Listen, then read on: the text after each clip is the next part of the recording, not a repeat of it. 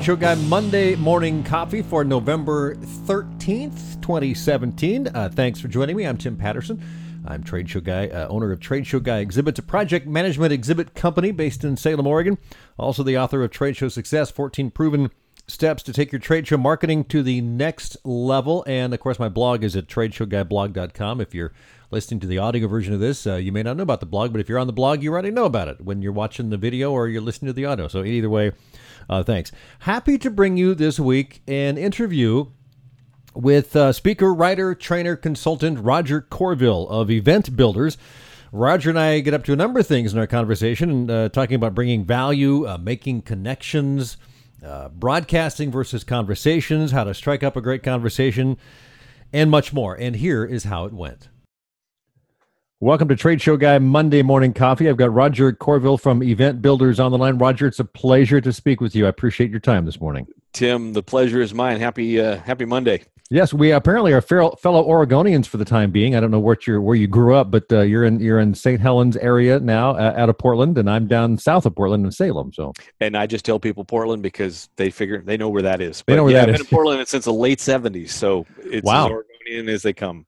Well, let's see. I lived in Portland uh, as a as a radio jock for uh, 11 years, from like 83 to 94, before kind of escaping and moving back to Salem. So, uh, I know Portland very well. Love Portland. It's a great city. So, Oh well, Yeah. Oregon's a great state. So so uh, tell me a little bit about what you're doing. We talked kind of in the green room there about uh, uh, uh, event builders and what you're what you're also doing. Uh, you're a guitarist. I like that. So, yep, So, don't uh, go anywhere without a you do a lot of public speaking. You did that for for ten years. You know, I spent uh, ten years as a Toastmaster and did some contests and things along the way. And I have spoken at events. It's not something I really look to do, but obviously you did that as a career for a while. I, I'm curious to know a little bit more about that.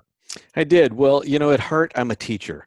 And so, in fact, it all kind of fits into the same bucket. In 1999, I accidentally got a job in the conferencing industry, which audio conferencing became web conferencing, became video conferencing, right? And that's where that's the fundamental technology that makes webinars and webcasts and that kind of thing possible.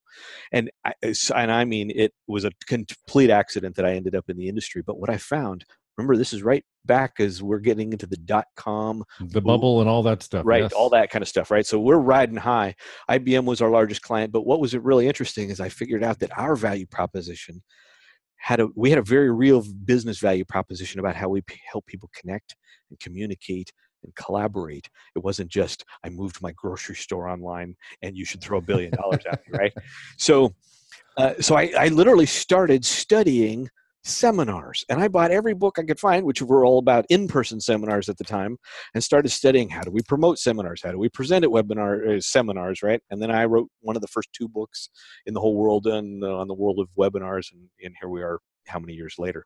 So that process of being a teacher took me into the down the path of being a speaker being a you know trainer coach consultant wrote multiple books did a bunch of consulting for people in the webinar industry.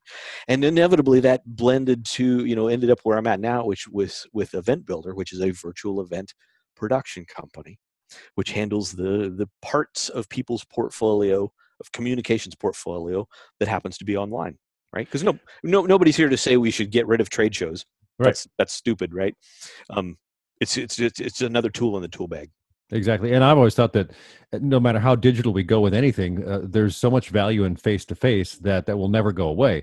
And Yep. in fact, after the recession nine, ten years ago, uh, you know, it, it, it really hit a lot of the shows and a few of them went away, but certainly the ones that are in industries that people are uh, finding valuable, it, they're growing and, and there is a lot of value to uh, being face to face. So we talked also a little bit about uh, how to bring value to those attendees. What kind of things from your perspective uh, are you looking at?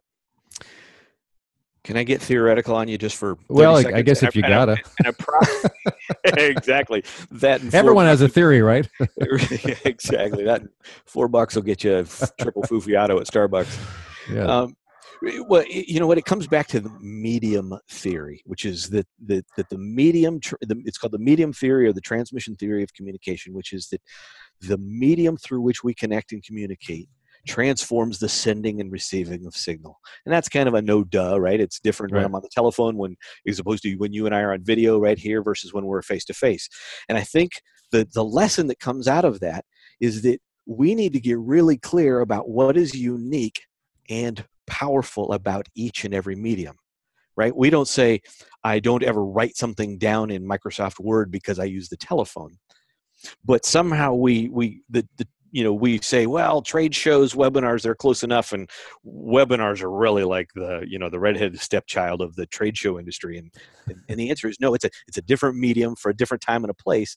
But remember how newspapers really found themselves struggling with the advent of the internet right? And some of them went out Oh of yeah, business. Yeah. some of them reinvented their business model and some of them went oh what is unique about actually having a physical piece of paper? There are still paper newspapers right? Yes, right. and so there was a transformation where people had to either figure out who they are and i think the same is true with was with true with trade shows right? Comdex goes from tw- you know 20,000 people in in las vegas and now we don't do that anymore but they got more targeted and people went oh what is unique and powerful and irreplaceable about, about that face-to-face experience?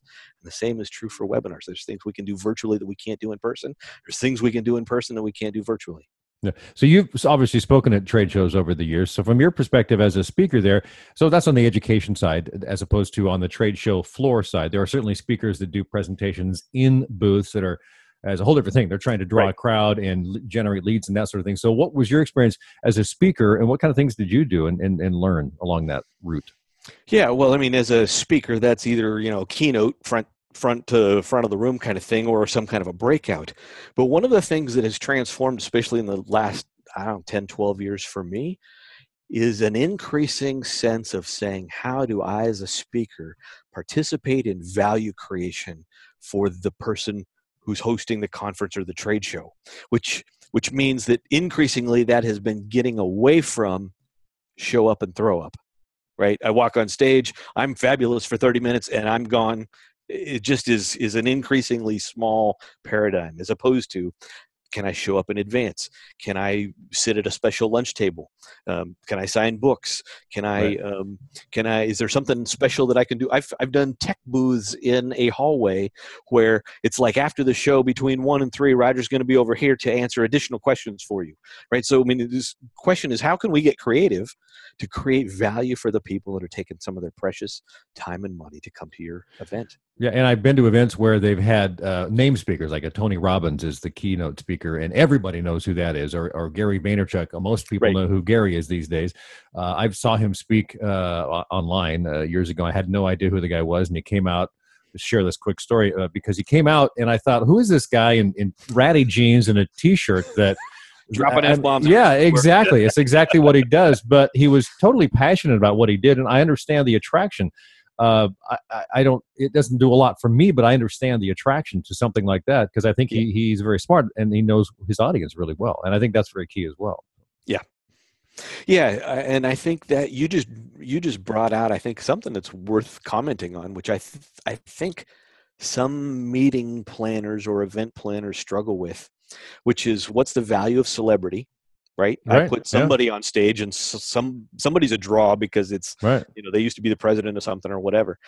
Um, what's the value of content? versus experience back to what we were just talking about right um, increasingly i can find content meaning educational content in a lot of places i don't have to go to the trade show to get it Right. right, so now the question becomes how do we create unique value?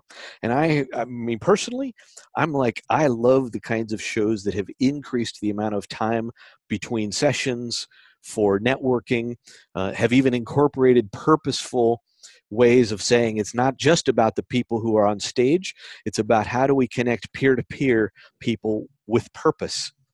Because that might be what where i meet you in the hallway while we're both you know getting a treat Yeah. and, exactly. and, that's- and something happens there and that's the face to face. Yeah. right yep and So, that uh, happens when you and i have time to connect as opposed to i'm grabbing a, a cookie and a drink and i'm off to the next session Right. Right. And connector connecting is obviously very important to you because you named one of your I don't know if it's a company or something the connectorship. Uh, uh, so obviously connection is very important. And and how do you create connection? A lot of people are not good at it. I would think. Uh, and so uh, obviously you you've come from a place where you've had some some uh, you know good luck or good experience doing that. Yeah. Good results.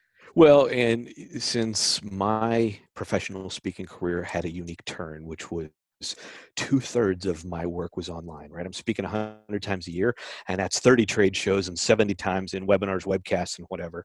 Uh, I've traveled the world as an in person speaker and done it another 17 three times yeah. uh, virtually but but that's a quick that's a question right and to me uh, i'll share with you just my one of my own biases for the online thing which is the difference between publication and conversation and most webinars are functionally like publication, meaning it's most of them have the same interactivity as a YouTube video, which is a big fat bumpkus, right? Right. Uh, and and that's like publishing stuff. And publishing stuff does not cut through in a world of short attention in a way that conversation does. And how do we connect and communicate? Generally, it's by me asking you a question and going, Tim, how are you? How's the weather? What's most important to you when? There's a book I picked up recently about go ahead. I was going to say there's a book I picked up recently about how to ask good questions. And this is from sales perspective, but I think questions are, are very important. So you kind of made me want to go down that bunny trail, but we don't have to go too far. Uh, but I think you know that that is important. In other words, when you're uh, you know when you're in an elevator with someone, people always talk about the weather because they don't want to talk about anything else. It's like, oh boy, it's sunny today. Oh boy, some snows out. So weather is a common, but it's a starting place. Right and and so you know how can you go from there to valuable questions that, that create value and and show that connectorship from on a different level yes uh, an acronym that i learned a bunch of years ago was form f-o-r-m family occupation recreation money Okay. Right, which is you know, hey, do you have kids? Or I mean, you get obviously you, everything's got to be careful in context, right? But whether that's about family or personal personal connections, or or what do you do for a living, or I I like to say, how do you keep yourself busy during the day? Instead of saying, what do you do for work, or right. or something like that, right? Or how do you keep you know, how, what do you do for fun? Um, but for me, I think a when it, as coming back to the world of events, to me that actually comes back to what is that speaker and audience member relationship. And oftentimes there's very few times when the keynote speaker in the past sense of just being the sage on the stage who does all the talking there's very few times when that is the primary form of value creation relative to connection where conversation is happening. Yeah. And whether whether that's a trainer or facilitator who in a breakout session is doing more facilitation than speaking right?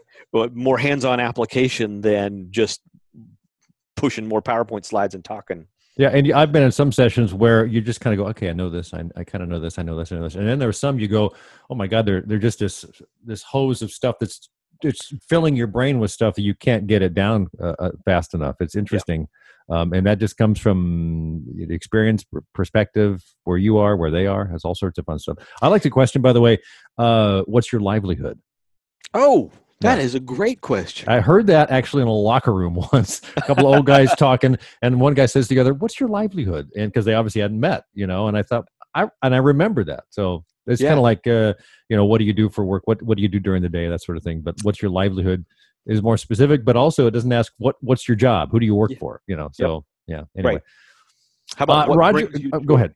It was just a variation. What brings you joy? What brings Which for some people could be work or livelihood, but some people yeah. may yeah yeah playing the drums all day exactly roger i'm gonna catch you loose we've been talking a long time we could talk forever but i, I think 10 or 15 yes. minutes was all i really wanted it's a pleasure to meet you and so if people want to track you down what's the best way to do that well, you're going to appreciate this as a musician. So, event builder, just those two words, uh-huh. dot rocks. So, believe oh. it or not, if you go to eventbuilder.com, it'll end up uh, at my company's website and you'll see my team. Um, but literally, actually, what it'll do is it'll forward you to eventbuilder.rocks, which is actually a, also a suffix out there on the web because we had a bunch of musicians who uh, who happen to work with us. Very good, very awesome. good. Well, since we're not that far away, we'll have to figure out a way to jam sometime. Just make it make it happen. Who knows? In person. There's In a person, crazy idea. Yes, what a crazy idea. Roger, it's a pleasure to meet you. Thanks again. Likewise. Thanks, Tim. Thanks again to Roger Courville of Event Builders. As uh, he mentioned, go to eventbuilders.rocks uh, to find him.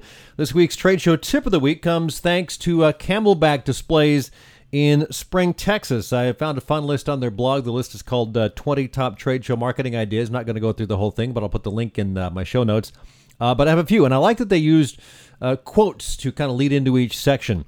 for instance, in the section called Break the Rules, They have a quote from Rod Serling Being like everybody is the same as being nobody. So, have you ever been driving at night and noticed the car behind you had no lights on? Uh, depending on the road, most cars will look invisible. The same thing happens at trade shows if your exhibit looks like all of the neighboring booths.